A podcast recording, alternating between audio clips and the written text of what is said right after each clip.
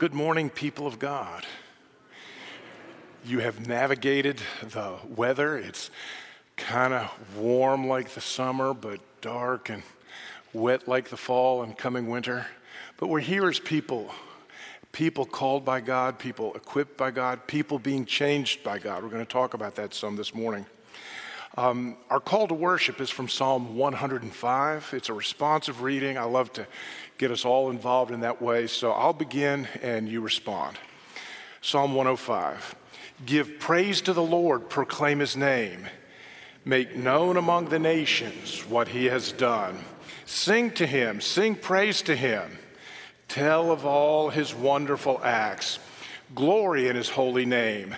Let the hearts of those who seek the Lord rejoice. Look to the Lord and his strength. Seek his faith always. Remember the wonders that he has done, his miracles, and the judgments he pronounced. Let us stand and sing to the glory of the Lord for the beauty of the earth.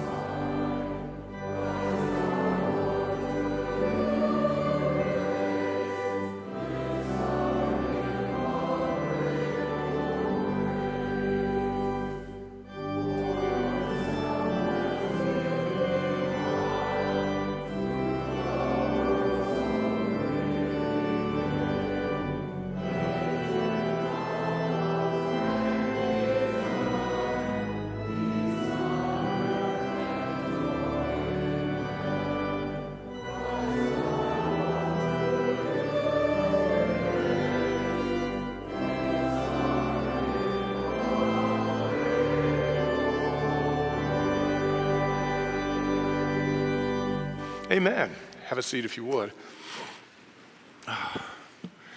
It's always my joy on Sundays to welcome those of you on site. We've made it here and gathered today.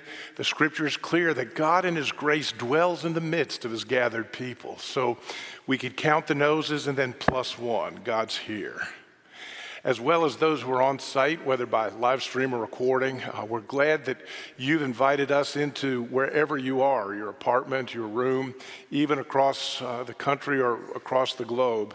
We can be together and share this in a moment. I'm very thankful for that. Um, for this morning, I don't see Christine. I'm sure they've set up refreshment somewhere, whether that's in the library or outside. We'll find them. I think celebration has always been good about where's the food, because we were going to get some banana bread too. There's all kind of good things going on. Uh, behind the scenes. So take advantage of those things. I'll also, for about 30 minutes, starting at 10:15, uh, be with anybody who'd like to be a part of that time. The follow up with the pastor. Uh, I field questions. Uh, we talk about the sermon, and I've been showing a brief Tim Keller video. Um, always insightful and to the point. So that's a good time together. We get to function in that smaller group kind of setting. I was uh, laughing. You can tell that I picked this morning's music at a different time than just this morning. We sing for the beauty of the earth, even when the clouds feel hard pressed in, because it's true. And so we're thankful for that. Other things, our midweek potluck, or this past Tuesday was a great time together. Um, we'll plan to do that again in November. So watch uh, a relaxed time to gather and, and just um, without all the movement of a Sunday to spend time together. And on Wednesday night, our community dinner will start inside. We've been kind of taking advantage of the good weather through the course of the summer and the early fall, and now we'll be moving inside. And as part of that, always interested if you'd like to gather with some people. We study together, we pray together, read a book together. I, pursue me. I'm, I always have ideas. And so we can start and go with whatever works for you. Any place that folks are willing to gather, I'm willing to think about Jesus. So committed to that. Finally, our online uh, Connect card. We have a way, if you will just take this number on your text and 616 202 1210 and text the word connect, you'll get a link to a little form and you can fill that in, get our weekly email if you like. You can ask me to give you a call, um, any number of good things. So let's stay in touch that way. You know, week by week, month by month, we're kind of figuring life out and how to go and uh, how to move forward. Uh, I love the Heidelberg Catechism. One of the things that, uh, as I've ministered around the country in a variety of different settings, one of the great things about getting uh, here in Western Michigan was the, the connection to the Heidelberg Catechism, this Dutch expression of Orthodox biblical faith. So each month we take a different question, and this month uh, the question is number 86. So let's confess our faith, remembering we're connected to something much bigger than us. And this is a way to express that and to receive the benefit from it. Here's the question Since we have been delivered from our misery by grace through Christ without any merit of our own, why then should we do good works? Because Christ, having redeemed us by his blood, is also restoring us by his Spirit into his image so that with our whole lives we may show that we are thankful to God for his benefits, so that he may be praised through us, so that we may be assured of our faith by its fruits, and so that by our godly living our neighbors may be won over to Christ. Alleluia. Sing to Jesus, the pioneer and perfecter of our faith.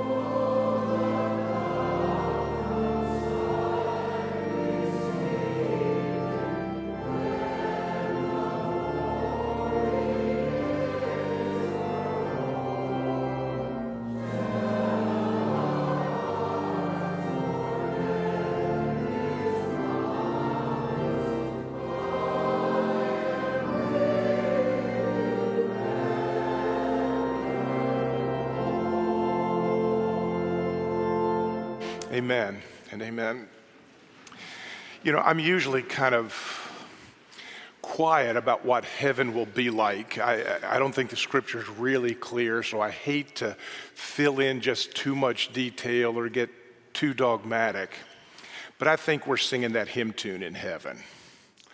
It turns out to be a favorite of mine, and I'll tell you two little stories about the way singing just builds the people of God. When I first took the call to the little church in Houma, Louisiana, just recently overrun by Hurricane Ida. Got there, and it wasn't a singing church. And one of the things I figured out we could do was you can sing about half the hymnal to that hymn tune, and nobody in the congregation could read music. So I just had the piano player play that hymn tune and said, Let's sing hymn number so and so. And it was about three months before folks said, You know, it seemed like every time we come to worship, we sing that hymn. And it was the same hymn tune, but new words. And what was happening was people were learning to, to hear their voices in praise of God and, and build and go from there. The other thing we had to do was start singing some in French, and that was new for me. Uh, so all kind of different languages. The other thing that struck me, that hymn tune was central to the ministry of Evan Roberts, the 1904 Welsh revivals that swept through England and then to, to the world. And I've heard, they were, they were crude, but crude recordings, all they could do at that time, of Welsh churches filled with people singing in the Welsh language to that hymn tune. And I've, boy, I've heard that. I've just thought, that's heaven. We sing, and we will one day gather around a throne our t- tears will be wiped away. Our sorrows will be no more. The old order of things will have passed away, and we shall be like him. We'll gather there. It's a good thing that Jesus has for his people. Let us turn to the Father and pray together. Lord God, we thank you that as we join with the work of Jesus as he prays, we thank you that by your marvelous grace, you bind us together as your people. Thank you that you hear us as individuals, and yet there's also something about our corporate voice as together we give you praise.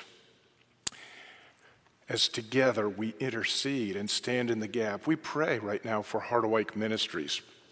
Thank you for this uh, fruitful and joyous season. Uh, be with us in the various ministries that extend from here, whether our missionaries to the end of the world whether the worship times we have together or whether our ministries through the week into the um, community through Neighbors Plus and through each person connected to Heart Awake, bringing a bit of the gospel to wherever they work, wherever they serve, wherever they study. Father, we pray for Watershed and Pastor Aaron for the ministry there, and for Pastor JB and Fusion we thank you for the variety that you've built into Heart Awake. And now we thank you for the marvelous unity that's the work of your Holy Spirit.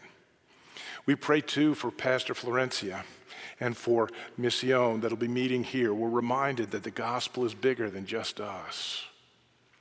Father, we do pray for your ministry through celebration that you've gathered us into a, a group that we can know one another. And so we pray for one another. We remember to pray for Beth. And I uh, got word this morning that Jean is in the hospital for tests and observation. For others, Father, who have a hard diagnosis, perhaps prevents them from getting out, who feel energy slipping away. We pray that in every circumstance, hard pressed at work or school, uh, whether seasons of joy as we see those we love fruitful and vibrant, whatever it may be, that in all things help us together to weep with those who weep and to rejoice with those who rejoice and to come before you with one voice and one heart.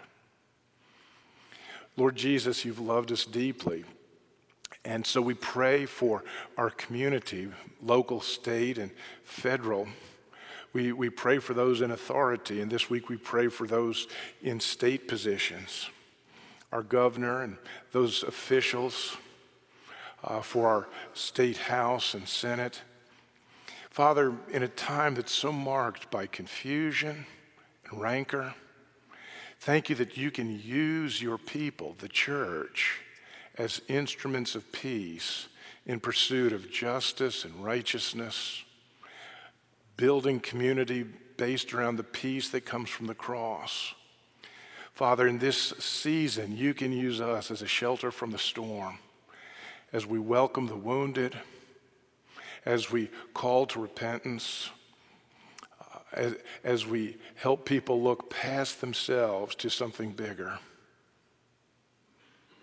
Father, put our hearts at rest, not because we control our circumstances, but because we are at rest in you, even when our circumstances are hard pressed. Finally, Father, we pray that you would uh, hear our prayer and bind us together as in one voice we pray just as Jesus taught us, saying, Our Father in heaven, hallowed be your name. Your kingdom come, your will be done, on earth as it is in heaven. Give us this day our daily bread, and forgive us our debts as we forgive our debtors. Lead us not into temptation, but deliver us from evil. For thine is the kingdom, the power, and the glory forever. Amen. Excuse me. I'm sorry. I to turn that off. Uh, week by week, uh, in the fall, we are doing what I'm calling building the vision. I want to make sure as we begin to try to articulate where God is calling us in this season. Uh, that we get uh, everyone aware. And so we're doing a, a sermon series on what's the emerging vision. I organize my thinking about this vision, though we've got a lot more detail, around two columns of three propositions, everyone joining in the journey. And each week I'm preaching through a different one of those propositions. Thus far in building the vision, and I'm going to ask you to read and respond so we can begin to memorize and see. The first, as we're building the vision, the first one is this everyone and the second one, joining. So we, everyone joining, that means this week we move to uh, the journey. So I'm going to read from our text, Ephesians chapter 2, verses 1 through 10. Uh, you can follow along. Let us hear the word of God. Paul is writing, and remember, he writes this from prison. So this is a guy who's locked up for the gospel because of a miscarriage of justice He's being kind of avoided, can't get a uh, speedy trial, being moved around civilization, around the Mediterranean. And in the midst of this jail sentence, listen to what he says As for y'all, Y'all were dead in your transgressions and sins, in which you used to live when you followed the ways of this world and the ruler of the kingdom of the air, the Spirit who is now at work in those who are disobedient. All of us also lived among them at one time, gratifying the cravings of our flesh and following its desires and thoughts. Like the rest, we were by nature deserving of wrath. But because of his great love for us, God, who is rich in mercy, he made us alive with Christ even when we were dead in transgressions. It is by grace you have been saved. And God raised us up with Christ and seated us with him in the heavenly realms in Christ Jesus, in order that in the coming ages he might show the incomparable riches of his grace expressed in his kindness to us in Christ Jesus. For it is by grace you have been saved through faith, and this is not from yourselves, it is the gift of God, not by works, so that no one can boast. For we are God's handiwork created in Christ Jesus to do good works, which God prepared in advance for us to do. Let's pray. Father, we thank you for your word, that you've condescended to speak your truth into human language. Uh, you spoke it through the writing of human beings. Through the course of history, you've preserved these texts so that now, by your grace, we can stop from the rush of our lives translate, read, study, consider. Pray and listen for the voice of the Holy Spirit. For you've promised, Spirit, to illumine and to bring to mind and to teach. So this day, even in a broken, distracted world, speak to us, Holy Spirit. put our hearts at peace, set our minds to vision and to new ministry. Lead us in the fullness of your grace, we pray. For you loved us deeply, and we give you great thanks for that. Be with us in Jesus' marvelous and mighty name. Amen and amen. Well, who are we? That's what vision is about. It's not so much who are we right now, but where do we believe God is calling us to? What should it look like? How do we pull together? How do we move forward in what God has for us? I'm calling this morning the journey, goal oriented movement over time. You may want to let that ring in your head, or it's there in the outline in your bulletin. Goal oriented movement over time. Now, I understand that there is a way of looking at life as a Christ follower that's real stable and settled. Uh, we do that well in the CRC. You know, we were born, there's covenant baptism, we're secure in God's promises and in that practice. And then later on, there's a profession of faith, adult membership, we're, we're settled. It says if we live in a stability of from one bucket for a while to another bucket. So we tend to do stability r- real well. We can think of citizenship that same way, can't we? You're a citizen of the United States. My kids were all born here and they quickly got Social Security cards. They were citizens. And then at 18, my son had to register for the draft. They were working, so they were paying taxes. Very stable in who they are and what they did. We can live that way in Christ. It's like from one bucket to the next, but always in a bucket, one island to another island. That is an expression of the gospel. There is a security we have in our identity in Christ, but there's a different way of looking at everything involved with living day to day as a believer. And we've really sensed the call to this in, in this vision statement. There's a different way that's just as biblical and for this moment very important. And so I want to think about Christian life as a journey. Not so much in the security of one island to the next, but the daily one step at a time movement from one place to the next. There are certainly some definite markers along the journey. A profession of faith is a real life changing thing. The covenant that God has given parents in baptism is powerful and true. But I also want to think about the dynamic, the kind of smaller, regular, even daily steps in between, steps that build a bridge from this marker to the next, daily spiritual practices, daily decisions of faithfulness. It's more than that settled with Jesus and now I go on with my life. No, what does it mean to live daily? And that picture, the metaphor that's in our minds, is the journey as we try and express or articulate maybe God's calling for Harderwyk in this next season, we definitely want to focus on this second metaphor for discipleship, the journey, the daily steps. And so I want to dig into that some and, and see just where it is in the scripture. Several things about this journey. One, it is a journey over time. It will be for the rest of your life. It has been from the day of your profession to now. It is a journey, day by day by day. Um, in the scripture that we've looked at today, Paul contrasts what we were before we were in Christ and what we are now that we are in Christ. There's a difference. And these Greek tenses, uh, the way the verbs work, I don't want to get too deep in the weeds here. They can be a little bit confusing, but here's the bottom line when we come to faith, and Paul's favorite term for this is being in Christ, we have changed.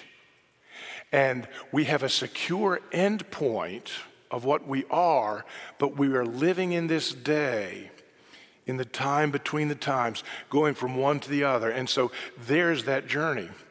Being in Christ is not just a one time event, rather, it's something that works out in our lives over a span of time. It's like a journey. Let that settle in. It has a beginning. We surrender and acknowledge, Jesus for who he is. And it has an ending, a start and a goal. But along the way and over time, that's where things are coming and changing and growing and falling away. So there's some good things we can say. It's a journey over time, but it's a journey where the end is secure. Imagine if you were going to get involved in a football game, but you knew you were the winner. You might not risk your neck. You'd play hard and enjoy, but you live in a different confidence. The good news of the gospel is that the journey of faithfulness, the end is secure. We know that we will all get to the end, even if we know little about the details. The reason we know that is because Jesus is who he is. Because it is by grace, we can depend on him. Because it is by grace, and He is reliable. Our end is secure. Listen to how John talks about it in 1 John 3 2. This is a favorite text of mine. Dear friends, now we are children of God, and what will be has not yet been made known. But we know that when Christ appears, we shall be like him, for we shall see him as he is. Paul talks about it in 1 Corinthians 15. He's been talking about the resurrection and the hope that comes from it. And he says, In the flash, in the twinkling of an eye, we will be changed. We'll get to the end. It is secure. We live in the stability that the end is secure because it's God's grace that gets us there. Another way to refer to this, and you've perhaps heard this before, is the already but the not yet. And this is how we kind of parse out these Greek verbs. We already are in Christ, and that means our end is secure, but it's not yet. I often borrow the illustration about D Day is behind us, but we haven't yet arrived at VE, Victory in Europe Day. I had an uncle who landed on D Day at Normandy. And apparently, military strategy folks will say that within about a week, it was pretty clear that the war was settled. It was, but there was time until VE Day, and there was the Battle of the Bulge. We are in that moment, the time between the times. Another great illustration of this, JB was talking. He um, celebrated his first Father's Day about a week before his oldest child was born. He was already a father, though not yet staying up all night. Um, the Christian life is the living out of that journey. He will be a father for the rest of his life. And I mean the rest of his life, I'm sure, finding that out. But he began, he already was, even though he was not quite yet. Second thing I want to say about this journey, as we think about it this way, is that it's a journey deeper. It is a journey into a deeper relationship with Christ, with other people. It's away from shallowness and superficial, superficiality. It, it's towards intimacy, relationship, and knowledge. It's a journey of learning to abide. In John 15, Jesus says, I myself am the true vine, and the Father is my gardener, is the gardener. You know of that passage. The Father prunes us, the dead branches are thrown into the fire. He says, Apart from me, you can be busy in church. What he says is, Apart from me, you can do nothing. You can do nothing that will last. You can be busy. You can accumulate money that you will leave behind for your heirs. But in terms of what goes with you for eternity, you can do nothing apart from Him. So the journey is not about performance, it's about going deep with Christ, learning to, to draw life from the Holy Spirit. It's not about over time doing more church behaviors better. I don't know where I got the idea. I'm sure I was not taught it. But I just think that as I grew in Christ, the broken nature of my heart put this twist in for me. I can look back now over decades of ministry and shared life with people as disciples of Jesus. And I see that early on in my ministry, I had this unspoken sense that I was to figure out the right behaviors and thoughts and do that from the Bible because the Bible is true. See, that's true truth. So let me start there. I'll figure out what it says for us to do, and then I'll need to work it out in my life that's how you don't be a hypocrite. you live consistently. And then I was to make sure everybody else did the same. Ever been under ministry like that? The Domine has it figured out, trying to live it out, at least not be caught, and telling other people what to do. Friends, that misses the whole direction of the gospel. It's not about doing more church behaviors better over time.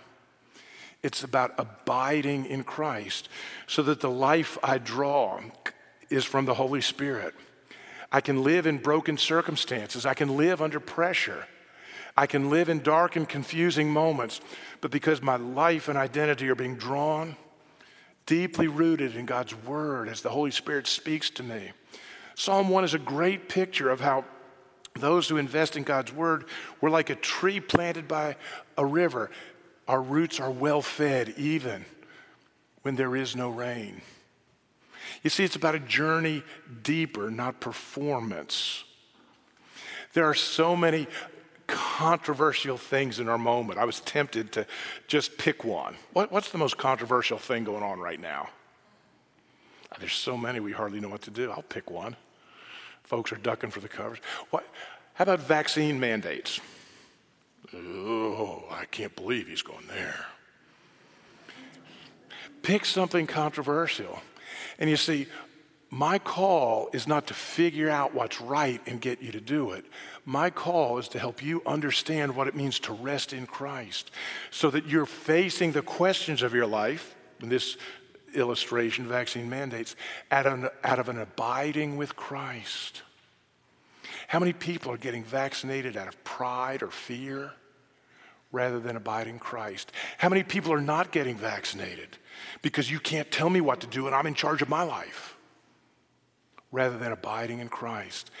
My call, and you see, this is why I don't fit in the world, is to help you abide in Christ and receive life from God's Word in the power of the Holy Spirit and to live and bear fruit.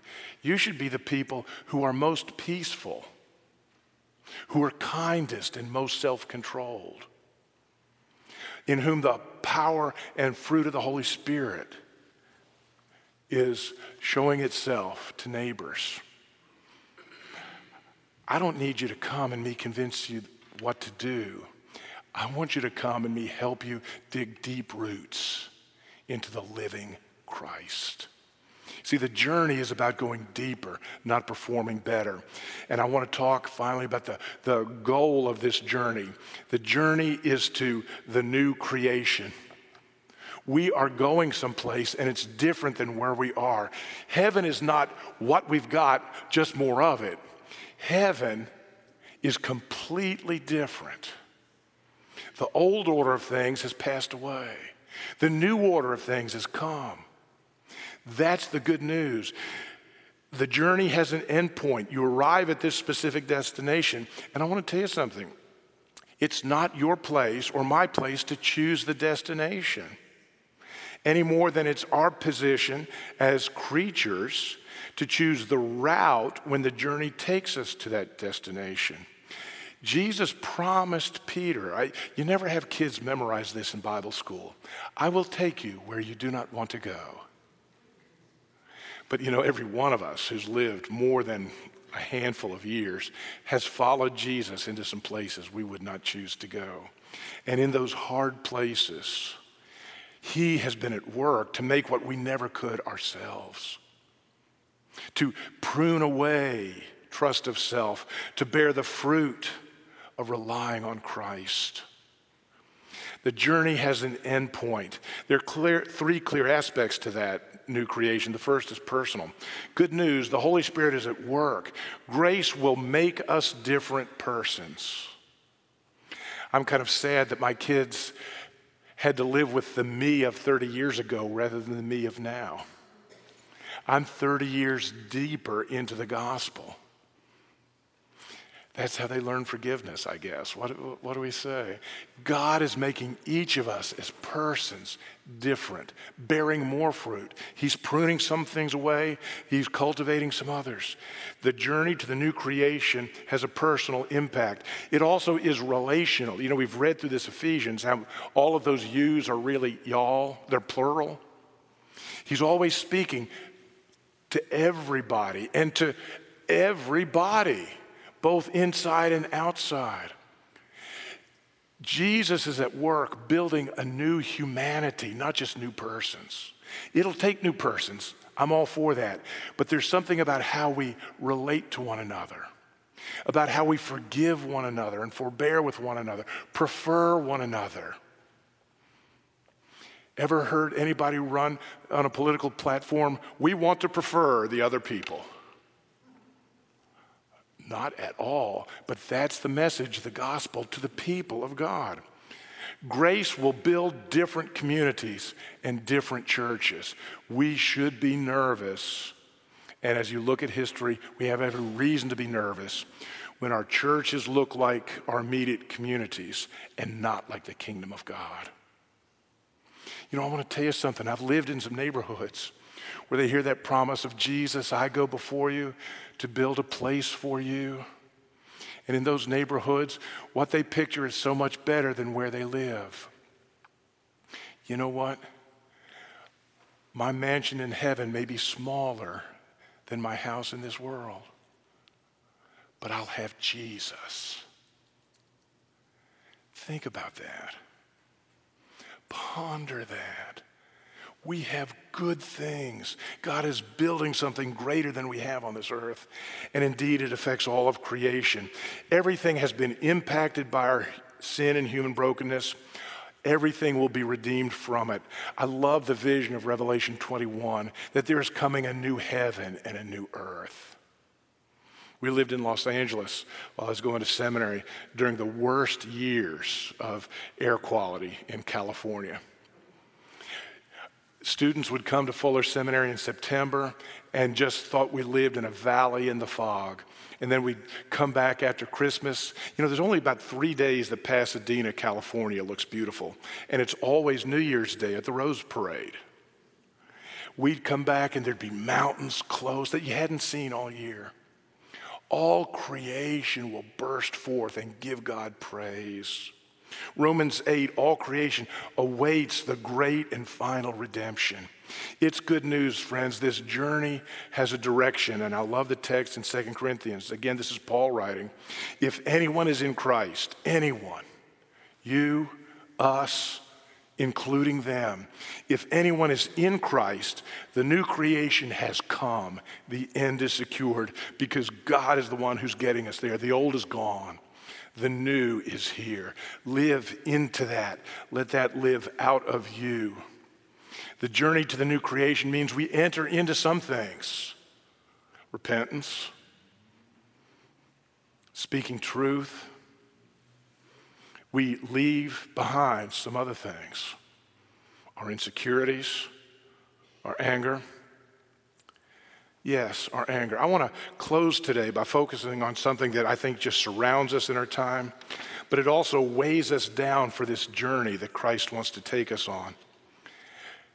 It's something that weighs us down, and that if we were to use the image of John Bunyan in Pilgrim's Progress, he wants to take that out of our backpack and make the journey a little easier. It's about anger. Senator Ben Sasse from Nebraska wrote a fascinating book in 2018 called Them Why We Hate Each Other and How to Heal.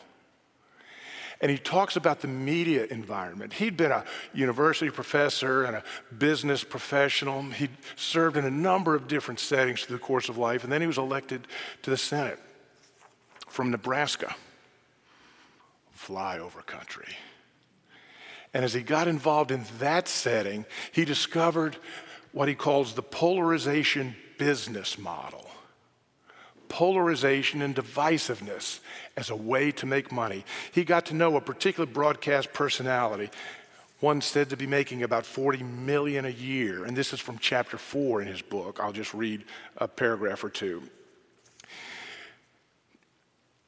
This broadcaster explained the core objective of his two different programs to the New York Times. It's not to promote a particular agenda or even to offer coherent arguments against a different agenda. His core cause is to rage. I'm mad, he explained in the interview. That's the starting point. Each episode on all formats, every show, it begins with something that makes him mad enough to emote and mad enough to let others participate in a collective experience of catharsis. I'm mad and I've expressed it. Most cable news and talk radio shows today, on both the right and the left, he says, operate this way. The leading programs are orchestrated by executives and personalities who understand well that there's real money to be made in helping people keep their fears and their hatreds aligned. Still, this broadcaster is without peer. He's careful not to claim that he's offering viewers accurate news from an unbiased perspective or giving due consideration to competing interpretations of complex events. No, instead, he heaps up serving after serving of what one of my Senate colleagues calls his, hey, can you believe this? sort of messaging. The world in which we live in which people make money encouraging us, enabling us, calling us to be angry.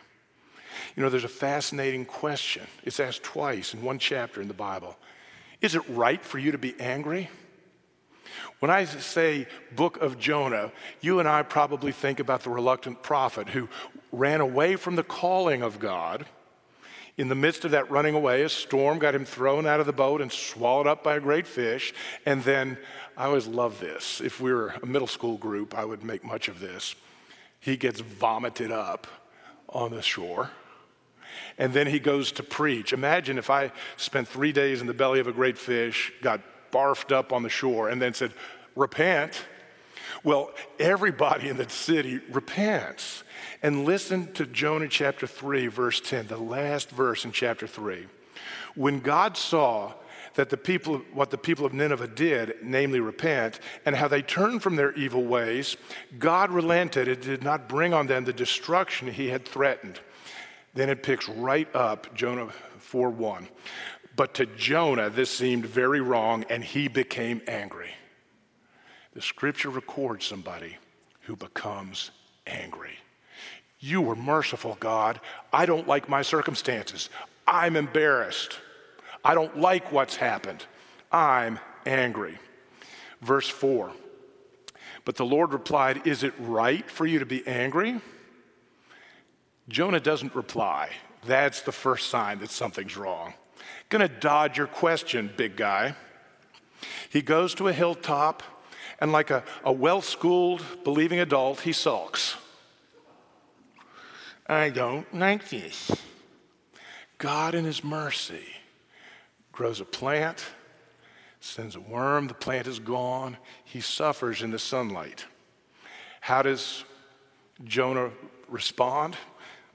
He gets whiny. Listen to this. But God said to Jonah, This is the second time, is it right for you to be angry about the plant? It is, he said. And I'm so angry, I wish I were dead. Is it right for you to be angry? See, God takes Jonah to task. Jonah is more concerned about his comfort than he is about these people facing the consequences of their sin. Is it right for you to be answer? The obvious answer from God is no, it's not right to be angry. You have no right to be angry. What if the anger in your life from whatever source was something God wanted to take out of the backpack for the next steps in your journey. Would that be a deal?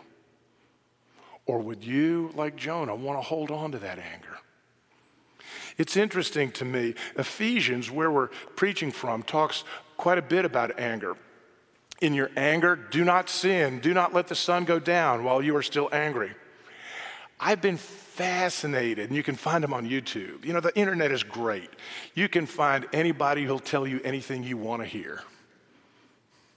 Occasionally, you can dig through the rubble and find some truth. Because I'm going to be on the internet by this afternoon. In your anger, do not sin. I can't believe the number of sermons and people I've listened to and talked to who've said, well, this scripture tells us that it's okay to anger, just don't be a sinful kind of angry. Oh? Talk to Jonah about that. What's God's conversation with Jonah? Is Paul pointing in this verse in Ephesians to you can be angry, just don't do it in a sinful way. I don't think so, friends. I do not think so. Paul is taking here from Psalm 4 4, and there's a challenge in translation and text questions here a bit, but I want to point out that if you look at Psalm 4 4, basically the psalmist is describing an event that I, maybe you've never had, but I've had, oh, I won't even say recently. No more recently than every night sometimes. You get to the end of the day, you find your mind playing over parts of your day. And what the psalmist says is don't sin. Don't go to sleep angry. Deal with your heart. Even if you can't deal with the person or the event or the circumstances, deal with your response that says, I'm so angry I could die. I was done wrong. I'm not happy with how God is working this circumstance out. Deal with your response to this heartache, to this wrong, to this situation. Choose to trust God's control of the world, even if you can't alter the person or the circumstance that's suddenly playing out in your head as you lay on the bed. That's what Paul is speaking to as he quotes Psalm 4 4. There's no playing off acceptable anger and unacceptable anger. When you start down the road, of making peace with anger, over time, more and more different kinds of anger will appear acceptable to you. Listen to what Paul says just a little later in Ephesians 4 get rid of all bitterness, rage, and anger. He'd put whole 24 hour news channels out of business, wouldn't he? They wouldn't know how to make it work. Get rid of all bitterness, rage, and anger, brawling and slander, along with every form of malice.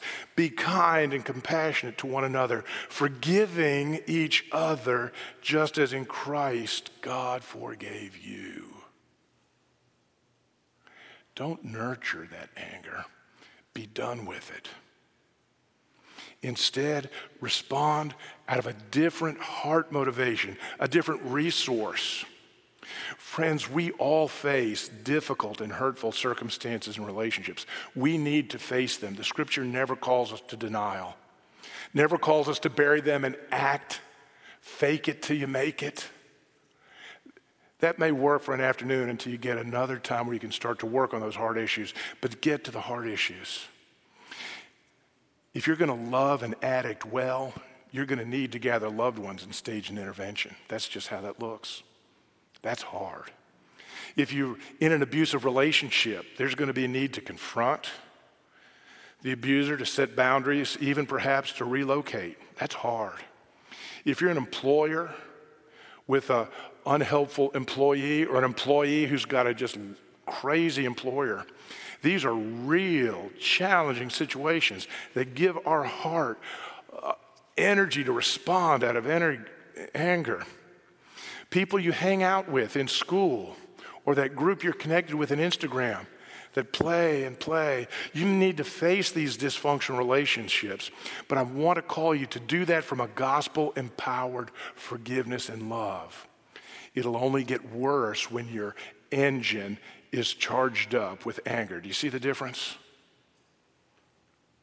Forgive as you in Christ have been forgiven by God receive the forgiveness, and let that be the energy to then forgive and perhaps deal rather than avoid with the brokenness of relationship.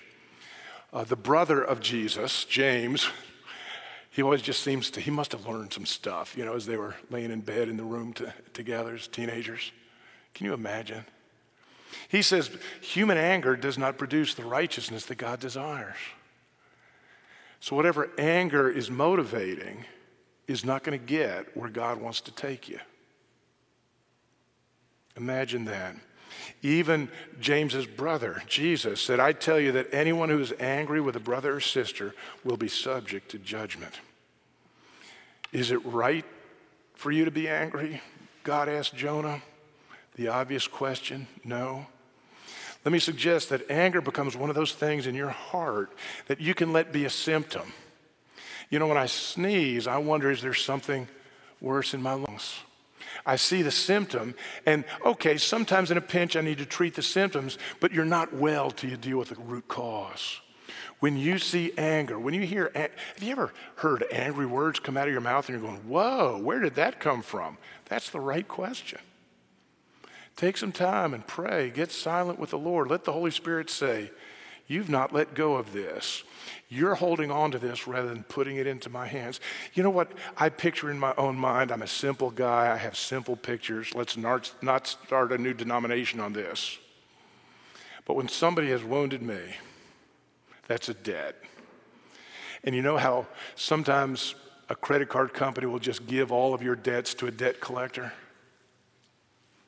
The person who owes me a debt, I've now given my debt to Jesus, and I can't collect on it anymore. It's in his hands. It's not mine. I give it up. So let's not just treat the symptoms, but let's get to the root cause. I don't like what has happened. I'm taking things into my own hands, often self justified revenge. You see, this is one of the questions I have. I hear so much talk about justice. How come the nonverbals always sound like revenge? You know? Because there's not been a transforming gospel to change a heart on either side of the problem. I'm going to settle that score. See, it brings us to forgiveness. Part of the journey is growing in the life of forgiveness. We prayed that in the Lord's Prayer. Help us to forgive as we've been forgiven. But I want to tell you, it's a, it's a burden if I were to tell you, forgive out of the determination of your own will, your own sense of, I'll do this, I've got to do this, I'm going to be happy about it. I uh, Kind of like the way I vacuum the house. I love Mary Lynn and I'm, I'm going to vacuum. Something's missing something's missing until I realize I've been loved. You know, I often vacuum with a smile when I think about breakfast. You're loved. You act in love. You see, we can begin to leave anger behind when we see forgiveness as the extension of grace received. Maybe we need to stop and receive more grace. Ask. God is happy to give. Do you hear from yourself? Do you see in yourself angry behaviors? Do you hear angry words? Stop. What is that a symptom of? Where do I need more grace? Where does the love of God change me that I can respond differently and maybe have the strength to do an intervention, to confront, to have an honest conversation? But it's so different when you do it out of love and from the base of forgiveness. I want to close by just giving you a picture of the heart as a demonstration plot or garden. Perhaps you've lived close to a university where they're studying agriculture, and they'll often set up a university plot, a demonstration plot or garden, and they'll try new seeds or new cultivation. I want to tell you, our hearts are a demonstration plot for the gospel for the world to see. That's what we were saying in the Heidelberg Catechism, that the world might see the fruit of God at work. And season by season, new plants cultivated, bearing new fruit, new hope. And then as He brings us together, you see those demonstration plots, those demonstration gardens become an abundant fruit for our community. Oh, I need food, I'll go there. Come and see how it is. See what the gospel does. Our hearts, our churches, our lives, a demonstration plot of the seeds of the gospel growing up over time, bearing fruit, blessing us and blessing others. That's the journey, day by day, until finally, in the twinkling of an eye, we are like him. Let me pray. Father, Thank you that you've loved us deeply, that we come to you not as people who have been able to capture your attention, but people who are the object of your attention and love. And you saw our need in ways that we were not even able to face ourselves. And you met that need and you've offered us more than we could ever ask or imagine. It's so marvelous what you've offered us in Christ that you only give us little bits at a time.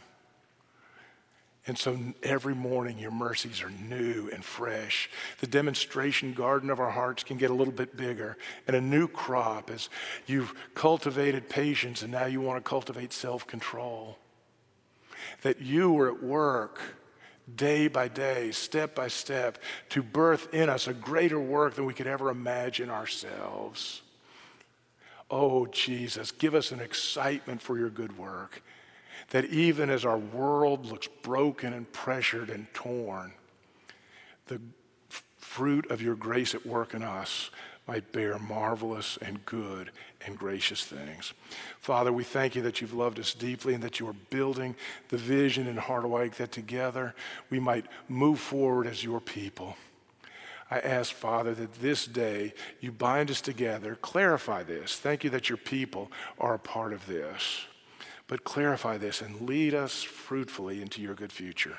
For we pray in the marvelous name of Jesus. And all of God's people sit together. Amen. Friends, I want to reiterate we're building the vision first, everyone joining the journey. There's place for all, there's a good work in all. Let's stand and sing together to the glory of the Lord.